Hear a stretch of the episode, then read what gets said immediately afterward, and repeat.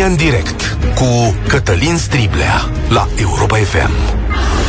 Bun găsit! Bine ați venit la cea mai importantă dezbatere din România. Un caz de furt a făcut zilele trecute în conjurul țării și al internetului nostru.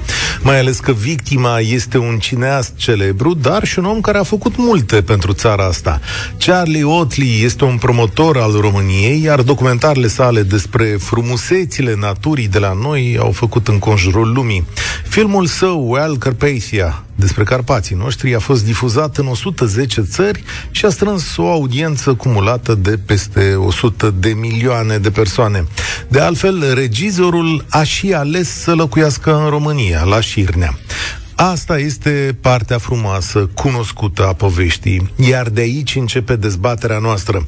Charlie Otley a fost jefuit de aparatura sa la Timișoara, dar, mai important, în momentul furtului, a pierdut imaginile filmate, adică munca sa. A recuperat-o ulterior.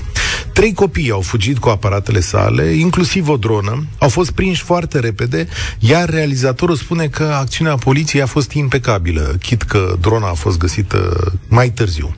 Autorii furtului sunt doi băieți și o fată, toți trei cu vârstă între 10 și 14 ani. Mama lor are 26 de ani. A doua zi, internetul s-a umplut de mesaje. De la iar ne-am făcut de rușine ce o să spună lumea, până la mici infractori sau că hoții au făcut asta pentru că sunt romi. Internetul îl știți cum e. Și aici vine întorsătura de situații, căci victima, păgubitul, nu îi vede pe cei trei copii drept infractori. O să citez ceva mai mult dintr-o declarație pe care el, Charlie Otley, a făcut-o într-o conferință de presă. Iată, în primul rând, nu noi suntem victimele. Victimele reale sunt copiii care au furat drona, adevăratele victime sunt ei copiii care, sau pe care i-au dezamăgit părinții și societatea. Ar fi trebuit să fie în pat, ar fi trebuit să doarmă și să meargă la școală a doua zi, sunt copii, fie că sunt cetățeni romi sau români, merită o șansă la educație, iar părinții au nevoie de reabilitare ca să le ofere copiilor o nouă șansă, spune Charlie Otley și continuă. Altfel, vom perpetua acest ciclu al infracționalității. Profit de această ocazie, spune regizorul, să le transmit oamenilor că suntem norocoși că îi putem ajuta pe acești copii. Nu numai că nu vrem să fie pedepsiți în vreun fel, pentru că nu este vina lor, vrem să le oferim șansa de a ne vizita când filmăm Flavors of Romania aici, o să vină să ne vadă și pe platoul de filmare. Aș vrea să le ofer o cameră, să învăț să filmeze, să le oferim un nou începând, un nou început, sperând că astfel îi vom încuraja și îi vom inspira să nu facă greșelile părinților lor. Din câte înțeleg, tatăl lor e în închisoare. Sunt mii de familii ca acestor copii peste tot în țară, sunt copii care cerșesc în parcări, în fața supermarketurilor și noi îi dezamăgim, noi, ca țară, îi dezamăgim, merită fiecare o șansă. Am încheiat citatul aici. Și acum trebuie să intervină judecata voastră, oameni buni, pentru că putem ierta sau putem repara lucrurile, dar avem certitudinea că, dacă avem certitudinea că nu se va mai întâmpla. Și totuși, dacă ești sărac, de ce nu muncești și furi? sunt atâtea locuri de muncă în România, nu cumva iertarea asta nu face decât să perpetueze fenomenul la un moment dat? Câte astfel de cazuri au de fapt un final fericit? care e lucrul pe care trebuie să-l facă societatea în aceste momente. 0372069599, îl repet, 0372069599. Ce ați fi făcut într-o astfel de situație? Depuneți plângere sau nu? Sunt acești copii victime sau infractori? Și este sărăcia o scuză pentru furt? Iată întrebările României în direct de astăzi, 0372069599. Suntem și pe Facebook, încerc să arunc un ochi și acolo. Începem dezbaterea noastră cu Sorin. Salutare! Vă salut, bună ziua! Felicitări pentru emisiunea dumneavoastră. Sorin Dineaș. Salut! Uh, Părerea mea sinceră este că acești, acești copii, uh, în mediul în care trăiesc, sunt într-o adevărată școală de calificare în infracțiune. Și pot să vă exemplific acest lucru. Uh, pe vremea primarului Simirald, a Iașului, li s-au uh, asigurat la zeci de familii nevoiașe, uh, s-au scos chiriașii din două cămine de construcții și s-au umplut de, așa zis, și asistat social. Uh, i-a băgat în centrul Iașului, într-un cartier liniștit. Uh, tot cartierul s-a umplut de uh, prechindei, să le zic așa, care cerceau. Uh-huh. Uh, pe parcursul anilor, crescând, uh, ei nu mai stau cu mâna întinsă. Uh, deci, cartierul a devenit un focar de infracțiune. Mașina mea a fost parte de trei ori într-o vară, uh, poliția inexistentă, uh, copiilor le se fură telefoanele chiar de pe... le se smulg telefoanele din mână chiar de pe bulevardele centrale, uh, se intră peste, peste persoanele în vârstă în lift și sunt jefuite. Uh, adică eu personal nu cred în victimizarea acestor persoane. Uh, în Australia se spune când recolta este bogată, șoarecii sunt foarte mulți. Ok, și asta ce înseamnă? Asta înseamnă pedepsirea exemplară. În special a părinților, uh-huh. în special a părinților, pentru că ei, practic, au responsabilitatea acestor copii, celelalte măsuri nu cred că dau roade. Adică nu cu binișorul, ci cu de-a dreptul ce găsim. Adică există exact, un sistem. Exact. Fiul, fiul, fiul meu stătea pe bancă la un bulevard, în zona centrală vorbim, li s-a smuls telefoanele din mână, ne-am întâlnit în instanță, i-a prins la a doua, la a treia, la al treilea jaf, i-a reușit și i-au prins. Deci nu vă spun ce amuzament era în sala de judecată. Deci Adică? Inclusiv familiile, inclusiv asta, amenințări cu bătaia la ieșirea din asta, să ne retragem plângerile. Că... Adică... Deci tu zici că în situația asta nu va funcționa iertarea. Adică degeaba ierți nu că nu învață nimic. Gar- garantat nu va funcționa iertarea. Garantat nu va funcționa iertarea. Mulțumesc pentru mărturia ta, dar cum funcționează? Adică suntem pe picior de război? Nu e nimeni recuperabil în situația asta? Cum facem? Ne punem ca două tabere? Îi înconjurăm cu un gard, cum a făcut primarul Cherecheș la Baia Mare, cu niște cetățeni acolo, că era aceeași situație. Deci punem gardul, punem poliția, bă, vedeți să nu veniți aici și începe bătaia sau pedeapsa când se poate. Dar scopul societății în sine este să aducă adulți de calitate. Îi aduce numai prin bătaie. Robert, ce zici? Uh, bună ziua! Păi, uh, eu zic că dacă îi bătem, ei la rândul lor o să bată și așa mai departe. Și se va perpetua lucrul ăsta. Acum, referitor la întrebarea ta, dacă sunt uh, victime sau infractori, acești da. copii. Bun, copiii nu sunt infractori. Infracțiunea presupune săvârșirea unei fapte cu vină. Vină înseamnă că are discernământ. Copiii minori nu au discernământ. Există un discernământ Asta parțial de la 14 ani. Să luăm încet așa că de la 14 ani există tipuri de discernământ și există modalități prin care statul poate să tragă la răspundere inclusiv cu închiderea, chiar m-am uitat înainte de emisiune, pe sistemul gradual de pedepse pentru discernământul limitat. Așa. Așa.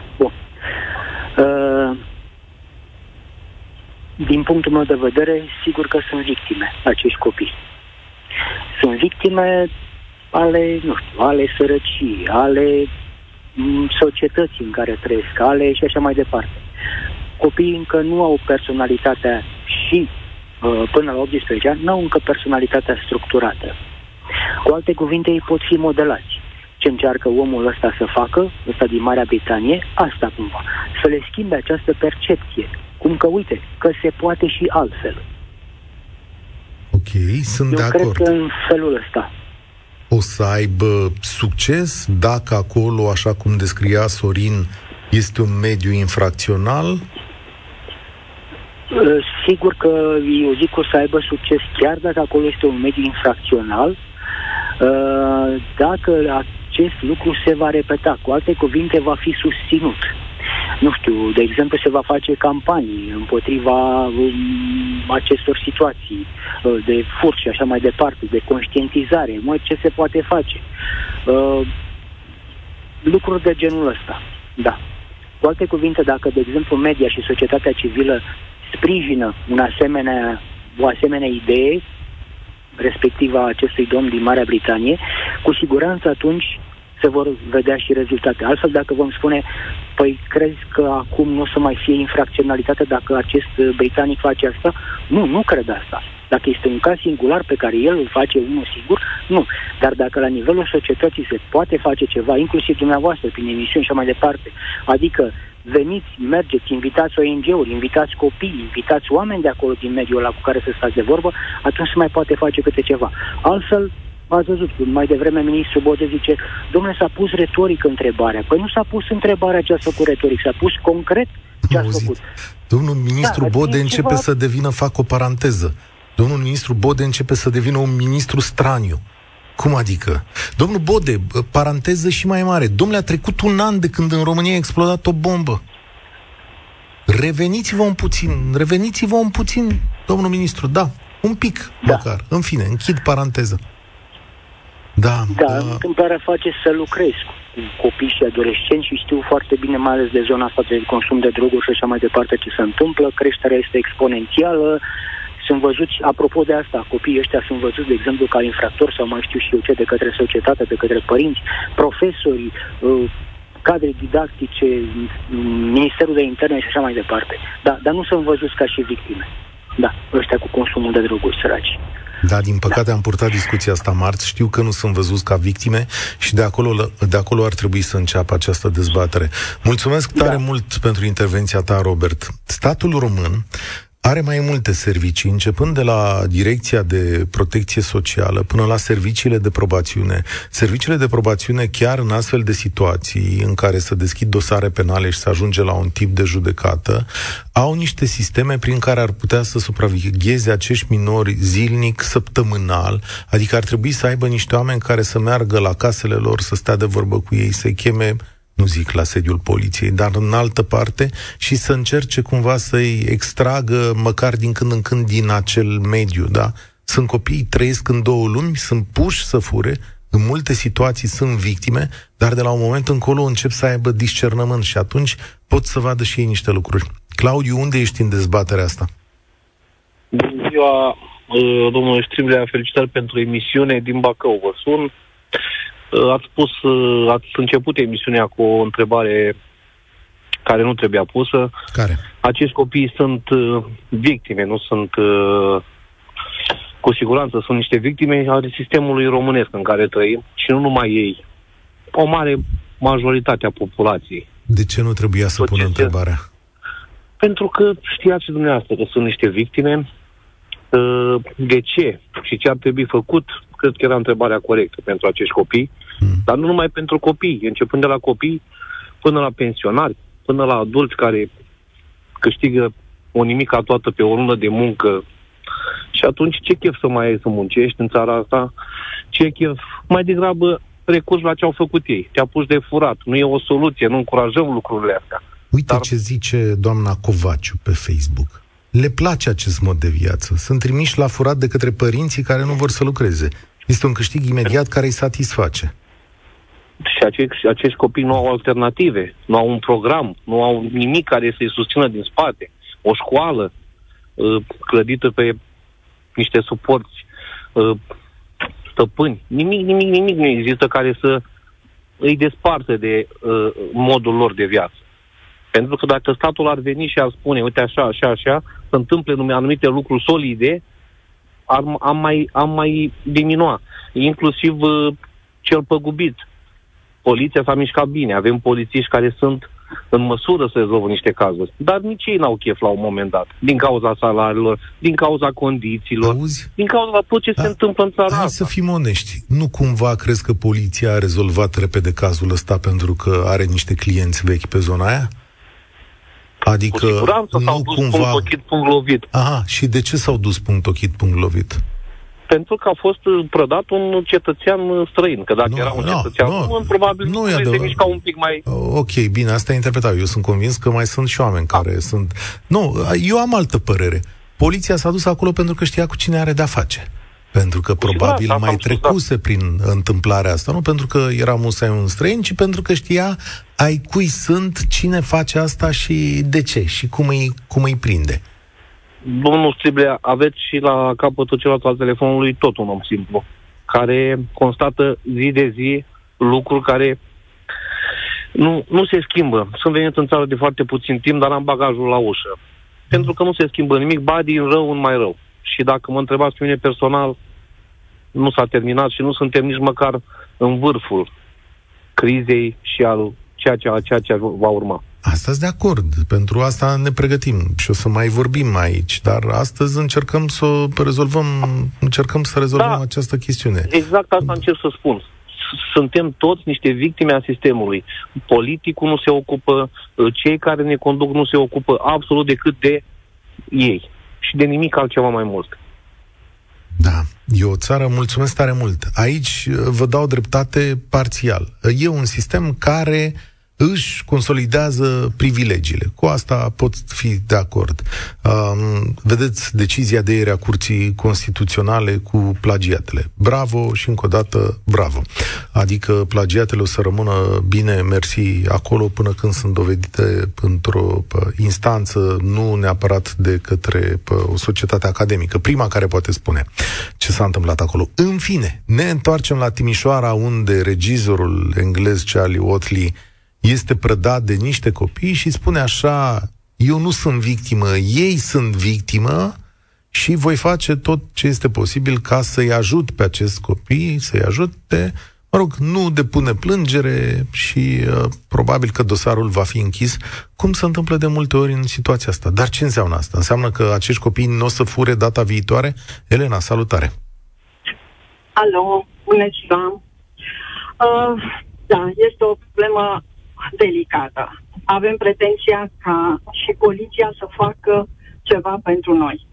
Vreau să vă semnalez un lucru. Știți că foarte mulți elevi de la școala de poliție sunt jucători la acele săli de păcănele, cum îi se spune. E un dezastru ăsta în România. Știu că sunt foarte mulți tineri acolo. Chiar mă uitam ieri pe Foarte niște mulți. cifre. Sunt foarte mulți adolescenți. Cea mai mare dependență europeană, între 8 și 15% este asta. Dar cum E, se ce leagă... pretenții avem? Ce pretenții avem noi ca viitorii polițiști să uh, fie demni să iau atitudine când ei din școală, deci vă spun sigur treaba asta, când ei din școală merg în acele săli nu sunt legitimați pentru că nu au 18 ani, nu sunt legitimați de absolut nimeni în acele săli de Dar jocuri aici, și de pariuri. Elena, aici poliția și-a făcut treaba în acest caz. Adică Aici ce... da, da, dar ne gândim un pic și în viitor.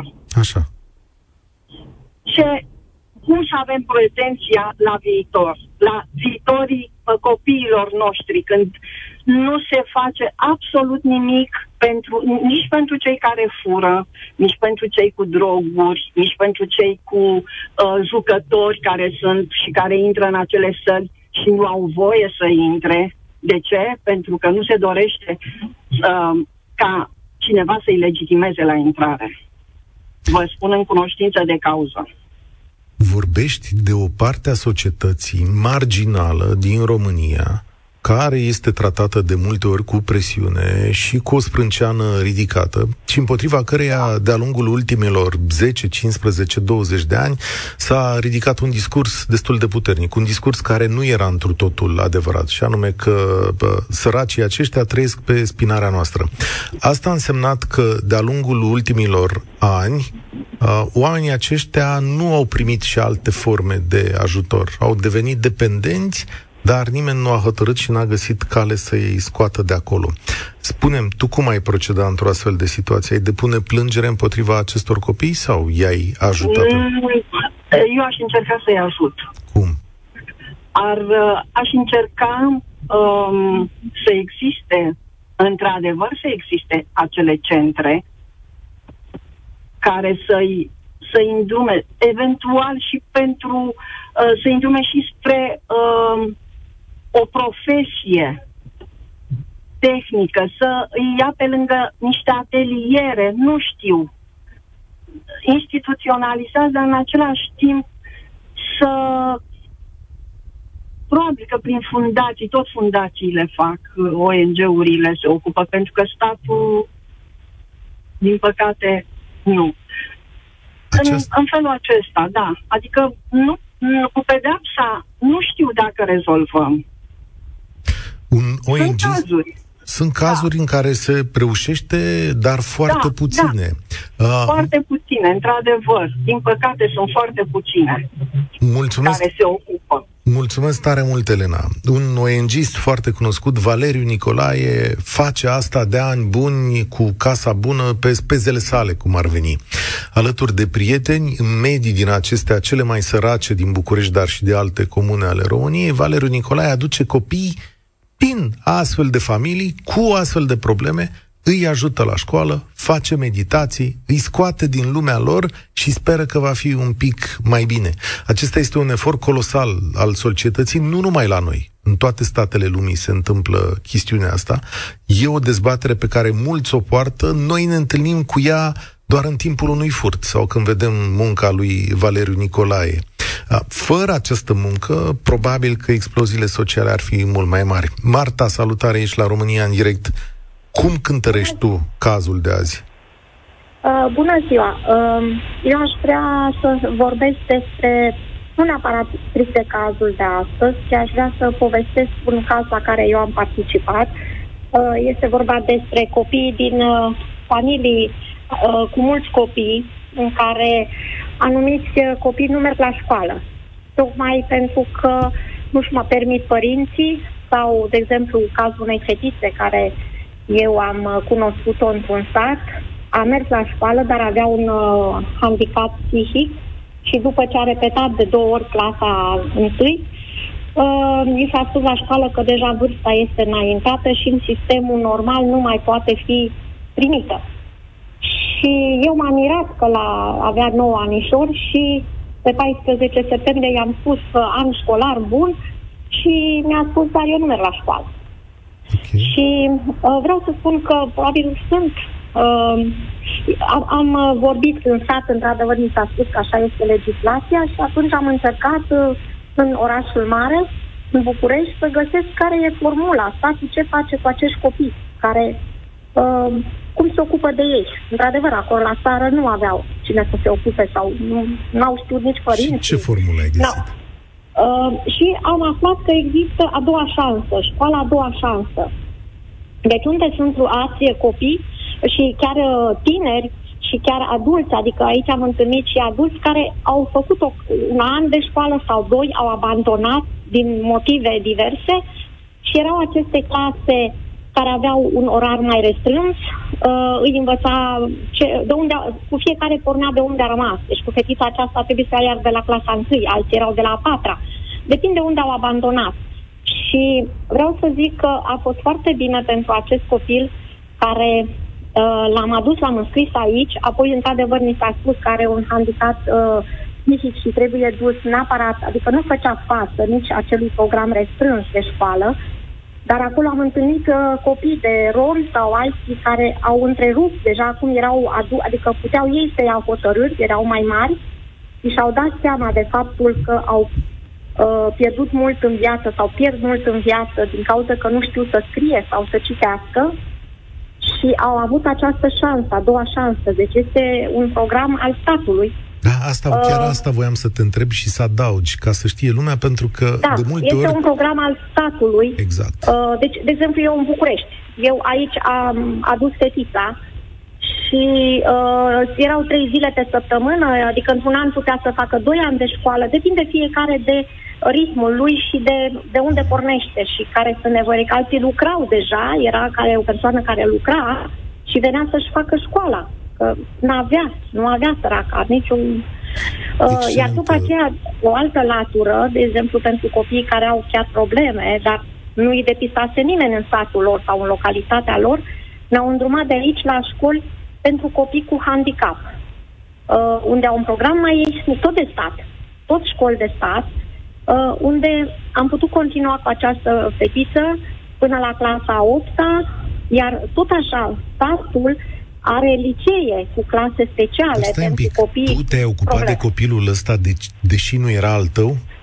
Da, da, Și ți-ai asumat tu chestiunea asta? Adică ai fost tu îndrumătorul său și al familiei? da. Da, De ce? Pentru că, pentru că nu mi se părea normal să rămână un copil, adică e o- un suflet, e o viață. Dacă n-aș fi găsit nimic, nicio sursă, nicio variantă, poate aș fi abandonat. M-am rugat la Dumnezeu și am zis, Doamne, nu cred că în țara aceasta nu există o variantă. Uh, e adevărat, n-am mers la minister. Te cunosc. Am intrat pe Google, am dat variante, am um, căutat și apoi m-am dus la școală. Am întrebat ce dosar era pe 15, nu, deja se, era pe 20 și ceva septembrie până când am găsit. Am întrebat, mi-a zis ce trebuie să aduc și imediat ne-au primit. Și am Bravo început ție. să... Ai făcut un lucru absolut extraordinar Uh, și... Da, asta vreau să spun. Nu, nu, nu pentru mine. Vreau să spun Pentru- că și în țara aceasta, uh, dacă se dorește, dacă se găsesc persoane sau ONG-uri sau persoane individuale sau cum, cum îi dă domnul uh, în inimă unei, unui om uh, și vrea să întindă o mână acestor cazuri, uh, se pot găsi variante. Mulțumesc Uh, pentru că tare vreau să mult. spun că acest copil acum e la liceu. Ah, Deci ok. acest copil, vreau să continui. Deci după, după școli până în clasa 8 speciale, sunt și licee cu clase speciale, licee de meserii. Uh, și unde acești uh, copii uh, sunt îndrumați. Deci vreau să zic, când e, la clasa 8 când i-am făcut dosar pentru liceu și a trebuit să facem testul psihologic și dosarul pentru că ea are un handicap, într-adevăr, am rămas eu personal uimită ce răspunsuri frumoase a știut să dea copilul psihologului. Adică mă gândeam, mereu am zis, dacă i-ar fi rămas în sat, ar fi rămas doar la uh, crescut animale, adică să le păzească. Viața ei s-ar fi pierdut cu siguranță. Îți mulțumesc tare mult, Marta. Extraordinară poveste. Și încă o dată, dincolo de oamenii excepționali pe care țara asta îi dă în multe situații și care ajută, e bine, o să găsiți faptul că există și instrumente de stat. Asta apropo de cum a început discuția asta. Știți că statul nu poate să facă mare lucru. Uneori poate. Mulțumesc încă o dată, Marta. Andrei, bine ai venit la România în direct. Pornisem astăzi de la cazul Charlie Otley, cu trei copii care l-au furat. Ce faci dacă ai fi în situația asta? Bună ziua și bine v-am găsit. Uh, Andrei, sunt din Timișoara, 35 de ani și ne-am zis vârsta pentru că e oarecum relevant. Mi s-a întâmplat ce i s-a întâmplat domnului Charlie acum 15 ani. Uh, o poveste scurtă. Mi-au furat din mașină, mi-au spart matizul, mi-au îndoit mașina, se putea face lucrul ăsta. O lună mai... Uh, paranteză. La investigare au venit doi polițiști. Unul dintre ei, o, un cunoscut. După aia mi-am dat seama că nu era chiar prieten. Jucasem fotbal cu el, le-au luat amprentele. O lună mai târziu m-au chemat la secție pentru declarațiile cum că s-a găsit hoțul și așa mai departe. Și m-am dus la declarații, mi-am lăsat telefonul, mi-am pus să las telefonul la intrare și uh, să scriu în declarație, a, mă, uite ce s-a întâmplat, Andrei, ție cât ți-o luat? 80 de lei ai declarat. Uh, portofelul nu l-ai mai găsit, dar îți aruncaseră permisul de conducere, buletinul, nu te-au încurcat cine adică știe au fost ce. de treabă, da, cum ar veni, da. Ți-au luat bani. Uh, da, asta îmi zicea polițistul. Așa. Opt mașini au spart în săptămâna aia și un copil de 14 ani cu soră sa de 13 ani. N-ar fi mai bine să-ți declari, uh, să-ți retragi plângerea, că și ceilalți și-au retras plângerea și n-are rost să se înceapă. Deci încurajau lucrul ăsta. Eu nu m-am dat seama atunci, am zis, ok, hai să nu mergem pe procedură, că bătăi de cap și așa mai departe. Nu cred că am făcut bine. Și nu cred că uh, organul trebuia să încurajeze retragerea plângerii. Plângerilor, că am fost 8 doar în săptămâna aia. Problema o ajuns la părinților, ca mai departe statul să poată să facă ceva. Dacă Cred ei sunt că- încurajați în continuare să spargă, să fure, că las că copii. Nu cred că e în regulă. Dacă problema o fi ajuns la părinților, e posibil, dar dacă a ajuns la celelalte instituții ale statului care să continue procedura de ajutor firească în astfel de situații, mă îndoiesc. Adică eu așa aș vedea lucrurile, pentru că ei închid dosarul acolo și nu poți urma cursul firesc de supraveghere și de îndrumare a minorului în afara, venit din afara familiei. De fapt, asta e marea problemă. Las că lucrurile astea poate nu sunt la cel mai înalt nivel, dar dacă nici lucrătorii ăia de la probațiune sau de la DGASPC nu știu că au astfel de cazuri, cum o să ajute? Exact. Asta. Exact. Aici e marea chestiune. Și da, poate ar fi, știu de această practică a poliției, știu dintr-o experiență personală când uh, și copilul meu a fost tot așa jefuit pe stradă de un copil mai mare, de un adolescent la data respectivă, și tot așa am fost îndrumați, domnule, oricum nu. Și într-adevăr, procurorul nu a deschis dosar penal în acea speță. Dar dacă ar fi deschis, mă întreb nu cumva n-ar fi repetat copilul la fapte? Sau cine știe da. ce s-ar fi întâmplat? Și asta poate să fie, dar eu m-am gândit, atunci eram copil 20 de ani, dar ulterior m-am gândit, măi, cum să încurajezi furtul? Lasă-l că are doar 14 ani.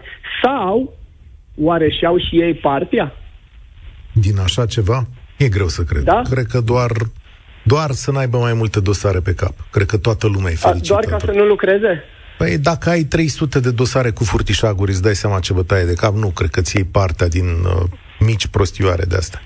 Din 80 Tocmai de m-am speriat da, da, da, da, nu. Cred că este lene, adică pur și simplu au atât de multe că nu pot face față. Mulțumesc! Poveste bună pentru că de fapt așa stau lucrurile. Îi și prinzi, îi las, bă, ce facem, ne mai înțelegem cu ei. Angela, salutare! Tu cum ai cântări tonul? Bogdan, bine ai venit. Cum ai cântărit situația asta? Bună ziua, Cătălin, bună ziua ascultătorilor tăi. Cum să spun, viața m-a pus într-o postură în care mi-au trecut prin oameni, prin mână mii de oameni, de toate Așa. categoriile. Dacă revenim la emisiunii, acești copii sunt într-adevăr victime. Dar sunt niște victime cărora le place să facă ceea ce fac. Pentru că lucrurile astea pleacă din copilărie prima școală a lor este cerșetoria. După aceea cresc și nu mai cerșesc, încep să fure. După ce fură, atacă. Asta văd ei acasă. Eu am lucrat cu părinților în șantiere, stăteau două săptămâni, după care plecau. Nu vor să muncească. Le place să facă ceea ce fac. Atâta vreme cât se dau ajutoare sociale pe degeaba și părinții sunt buni de muncă și nu dau un exemplu că se duc zi de zi la serviciu, că o, de, o dată sau de două ori pe lună aduc acasă banii și cheltuie cu cumpătat, fără băutură și fără violență în familie, ce văd asta fac copiii ăștia. Care e faza am... cu ajutoarele sociale? Că vreau să înțeleg, adică ce? Adică atâta vreme cât părinții, ce căutau copiii aia la 3 dimineața prin parc? Nu aveau ce să caute pe copiii la 3 dimineața prin parc. Orice poliție comunitară sau orice poliție națională, dacă îi vedea, trebuia să-i ridice să-i ducă la secție, să anunțe părinții. Numai că s-a trimis. Asta au văzut acasă. Deci totul se petrece cu acordul părinților, care la rândul lor părinții nu muncesc și stau cu ajutoarele sociale și cu alocația lor. Da. Cătălin, uite-te, o familie, o familie normală emigrează în Suedia. Corect? Da. Ce fac? El inginer ia asistentă. El inginer se duce și face curățenie în market, pentru că nu e recunoscut ca inginer, iar ea se duce și lucrează și lucrează. Iar copiii se duc la școală. Ce înseamnă asta? S-au integrat. Într-o perioadă scurtă. Ce fac ceilalți care pleacă acolo? Se duc și cerșească la cerșit și la furat. Nu se integrează. Totul ține de educație, de mentalitate. Acolo trebuie umblat. Și asta pe perioadă lungă. Și atunci cum ai proceda în situația asta? Dacă erai în locul omului ăsta, cum procedai sau ce făceai? Uh, cred că undeva la fel. Încercam să-i ajut, dar uh, nu puteam să iert și nu îi consider uh, victime. Există și infracționalitate juvenilă. Există, da. Și la 14 ani, la 14 ani poți să fii infractor. Ai un discernământ limitat, așa consideră statul, are niște sisteme puse în da, funcțiune. Da, da, Acum, da, da. Diferența Corect. este că acum nu le poate aplica. Adică în această speță, Nu poate aplica. Sigur, poate, poate face, aplica. poate face anchetă socială pentru că a auzit la radio și a văzut la televizor că e o problemă acolo. Și atunci se coboară, face ancheta socială, se uită, pune în aplicare niște instrumente, dar dacă nu ești Marta, cea care a vorbit mai devreme, să te ții vreme de 10 ani de un copil să-l scoți de acolo, nu să reușești. da, așa diferit. este. Știi? Cazul, cazul e puțin diferit între situația fetiței și situația copiilor ăstora, care practic ei sunt semi-abandonați. Nu putem să spunem că sunt 100% abandonați, dar sunt semi-abandonați. Iar atunci statul ar trebui să intervină cu diferite instrumente. Lucru care nu se întâmplă nici măcar 5%. Mulțumesc tare mult, Bogdan, pentru mărturia ta. Elia, salutare, bine ai venit la România în direct. Bună ziua, bună ziua! Am și o poveste.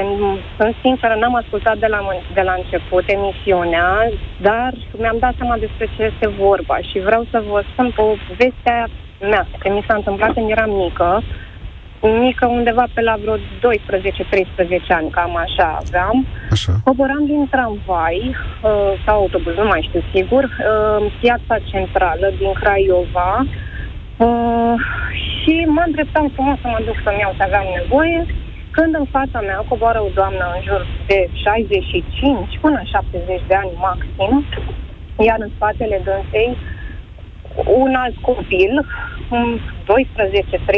ani, tot de seama cu mine, de altă etnie, că nu vreau să jignesc, Așa. care îi cotroboia în poșetă, i-a deschis poșeta în fața mea, uh, s-a șuchinea pe spate, uh, eu m-am uitat, am făcut niște ochi foarte mari, n-am știut efectiv cum să reacționez, am vrut să mă duc și să-i zic, mi-a făcut mi-a făcut cu degetul la gură să tac din gură, după care mi-a făcut cu degetul la gât, ceva în genul că îmi taie gâtul dacă zic ceva. Mhm. Ce am Și? putut să fac? N-am, n-am putut să fac nimic, mi-a fost foarte frică. M-am dus în- într-un colț la viață și am început să plâng pentru că nu n-am știut. Astăzi Asta ai ști? este. Adică astăzi când ești adult te-ai băgat din nou? Uh, acum, da. Acum, da. Aș tipa și aș acționa sigur. Nu mi-ar mai fi frică. Dar atunci mi-a fost frică de chestia aceasta. Mă gândeam dacă mă va urmări pe mine, dacă mă va fila, între ghilimele, pe mine și o voi păți eu. Hoțul pe care l-ai văzut atunci era un copil, da? E, da, da. Asta, Era- asta m-a... Era victimă sau infractor? Uh, uh, mai întrebați o dată că n-am înțeles. Am zis, hoțul pe care l-ai văzut era un copil și te întreb ca la Charlie Otley, era victimă sau infractor? din partea mea infractor. Infractor clar. Mhm. Declarat infra- infractor. Victimă poate din alt punct de vedere că așa a văzut fie mamă, fie tată, bunic, părinte, prieteni, circumstanțele, gașca. Mhm, mhm. Și dar, Dar dar crezi că a nu- avut puterea, avea puterea să discearnă, să se oprească în momentul ăla, chiar dacă era pus? Sau astea erau modelele lui? Nu, cred că le și place să facă treaba asta. Cred că e și un pic de adrenalină în treaba aceasta. E posibil să Contra- fie și așa. E posibil să fie și un pic de adrenalină, dar știi cum e dacă nu ai primit altceva în viață decât chestia asta, din ce să-ți iei plăcerea? Um, Eu, de exemplu, în viața mea am fost mai nebunatică și îmi plăcea să fac cam mai tot ce era interzis.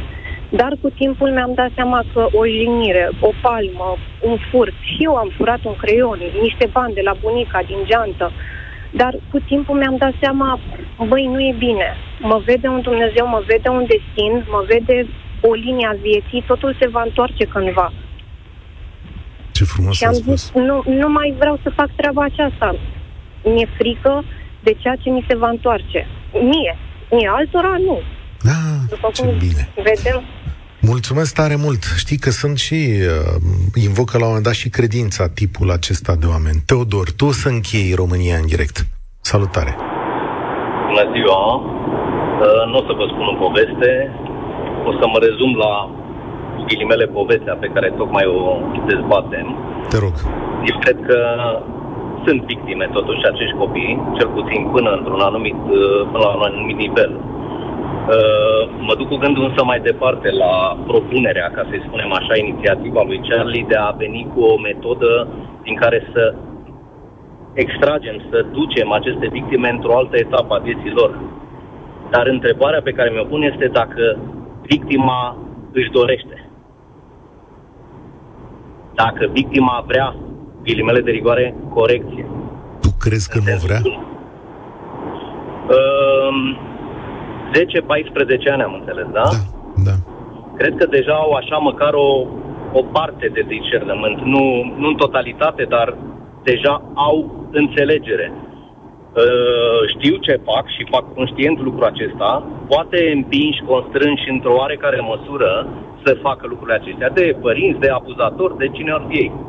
Dar uh, conștient fac asta, că altfel n-ar face asta. Și întrebarea este dacă găsesc ca acest mod de viață și îl însușesc și îl doresc și continuu cu el, sau înțeleg că sunt victimele a unor, a unor uh, abuzuri, a unor sisteme, a unor uh, uh, unui mod de viață din familia lor sau de unde, unde trăiesc ei și înțeleg că trebuie să iasă de aici și să trăiască altfel. Metoda propusă de Charlie e una excepțională într-un sistem și într-un, în orice sistem, al nostru sau altul. Dar victima își dorește, eu vreau să te învăț să înnoți. Tu vrei să înveți să înnoți? E o foarte bună Oricât de tare aș vrea eu, dacă tu nu-ți dorești, 50% partea ta nu, nu contribuie. Cred că eu cu... mă străduiesc cu toate Cred că cu această concluzie se și încheie emisiunea noastră, pentru că e o concluzie foarte bună. Apele nu pot fi limpezite până la final și îți mulțumesc, Teodor, de această concluzie. Cred însă că și noi avem datoria de a ne duce plângerile până la capăt, adică de a-i spune statului, uite, s-ar putea să fie o victimă, s-ar putea să-i placă, nu ne e clar. Dar până în momentul în care aceste plângeri nu sunt rezolvate, nu sunt supuse sistemului de pedepse și probațiune, cred că statul și comunitatea nu are mijloace să lucreze. Iertarea la modul general nu este funcționabilă pentru că nimeni nu se va ocupa în continuare de acești copii. România în direct se încheie aici. Eu sunt Cătălin Striblea și vă spun spor la treabă. România în direct cu Cătălin Striblea la Europa FM.